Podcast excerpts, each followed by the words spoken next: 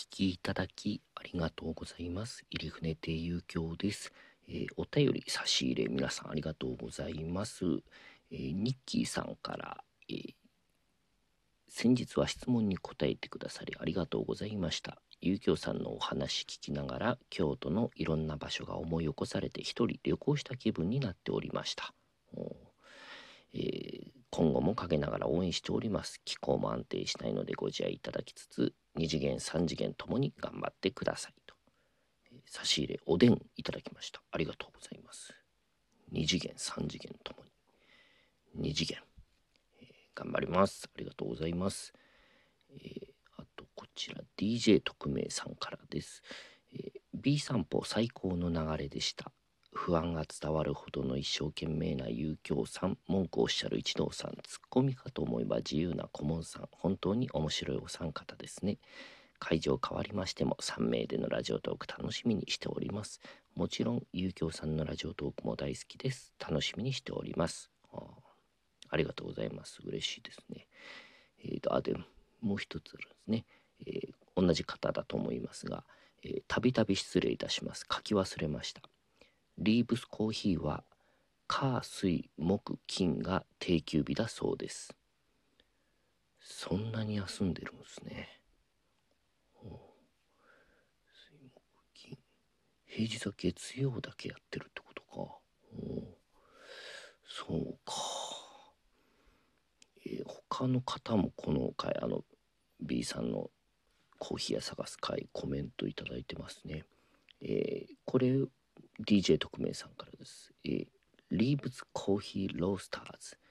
私も向島から両国まで散歩してて偶然見つけました。確かになぜこんなところにこんなお店があって思いました。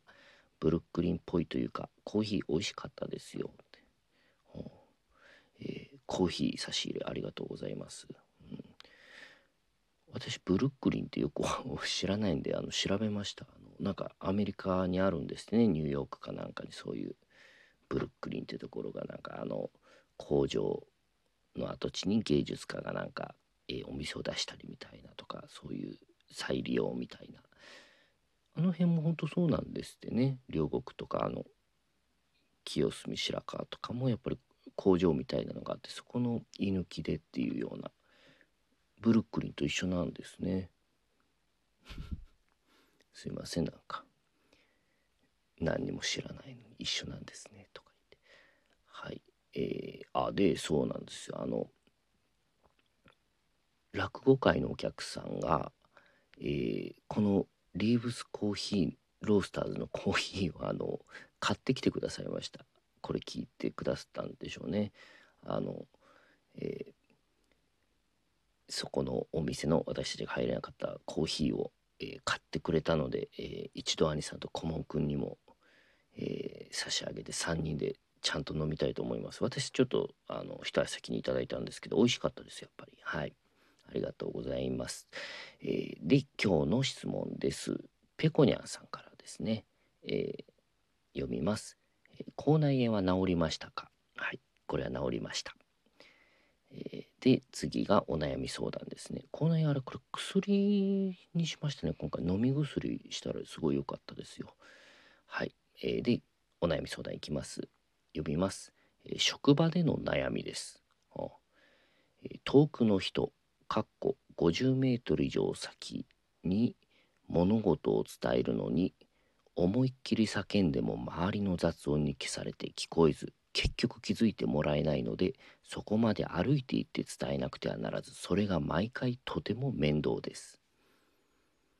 遊興さんの声はよく通り素敵な声なので大きな声を出すコツとか練習法があれば教えてください。よろしくお願いしますという。はい。えー50メートル以上先の人に物事を伝えるのにそれがまあ雑に消されて気づいてもらえない。歩いて行って伝えなきゃてはならず面倒です。どういう職場なんですかね。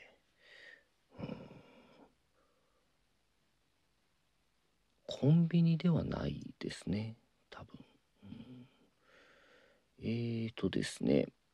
えーまあじゃあとりあえず大きな声を出すというので、えー、まあ私たち、えー、まあそうですね。講座と普段と講座の喋り方があんまり違わない人がやっぱりあの人気があったり上手い人は多いなってあの思うんですけどね私は、うん、私なんか割と普段と講座ちょっと違うかもしんないですけど講座ではやっぱりまあ帯をこうペコペコしゃべやりながら喋れって言われますね。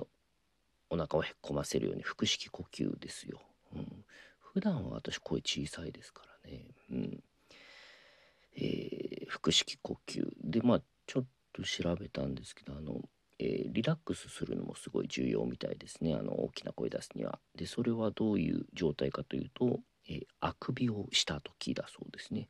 あーってあくびをした時はまあすごい喉とかも開いて大きい声出やすくなってるそうです。あともう腹を抱えて笑うみたいな爆笑した時もそんな感じらしいですよ。リラックスしてる。えー、で大きな声です。やっぱりあの歌手の真似をするといいみたいですね。やっぱりプロの歌が上手い人のモノマネするとやっぱ自然とそういうなんか上達するみたいな大きい声出したりとかっていうのが、えー、歌が上手い人の真似、えー、久保田利伸ですね、えー、なので、えー、ペコニャさんがまああくびをしながら、えー、久保田利伸の真似をしながら叫ぶといいんじゃないでしょうか。うん、タイミングも重要ですよね。あの周りの雑音に消されて聞こえないというのはその間が悪いと言いますかまあなんでなぎを待つと言いますか。えー、楽屋でもやっぱりそうですねちょっと挨拶するのでも楽屋が皆さんがまあ話盛り上がってる時に挨拶してもねそれは聞いてもらえないと言いますかというところがありますんでいい間を待つっていうのも大事ですね。うんそれぐらいかうん50メートル以上先ですもんね。まあそれで練習してダメなら手旗ですかね。手旗信号。はい。そのための手旗信号というものですからね。うん、こういう場合のためのきっと遠くの人に伝えるための手旗信号をまあ覚える覚えてもらう、うん、向こうの人の耳が悪い可能性もまだありますからね、うん、その場合も手旗ですね。うん。あとまあえっと歩いて行き伝えなくてはならないのが面倒です。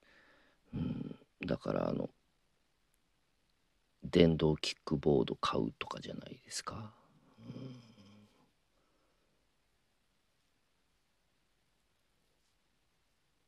ちょっと怖いですけどね。なんか電動キックボードに乗って小声で何か伝えに来る人って。というかまあ何て言うんです個人的にはその50メートル以上先に平気でなんていうかまあ平気というか50メートル以上先にその地声で、えー、伝えられるぐらい声が大きい人って周りにいたらちょっと厄介って思われちゃうかもですね。うん。電車3両分ぐらいまで声届くってことですもんね、うん、嫌われちゃうかもしれませんけど、うん、まあペコニャンさん頑張ってみてください。携帯持ってないんですかね、うん、あのというかですやっぱりまああのどんな職場なのかをもうちょっと書いてもらった方が、えー、いいような気がいたします。はい。えー、なのでまあ、えー、まとめますと、えー、あくびをしながら久保田利伸の真似をして電動キックボードに乗って手旗信号を持って、えー、相手に伝える努力を続けてください。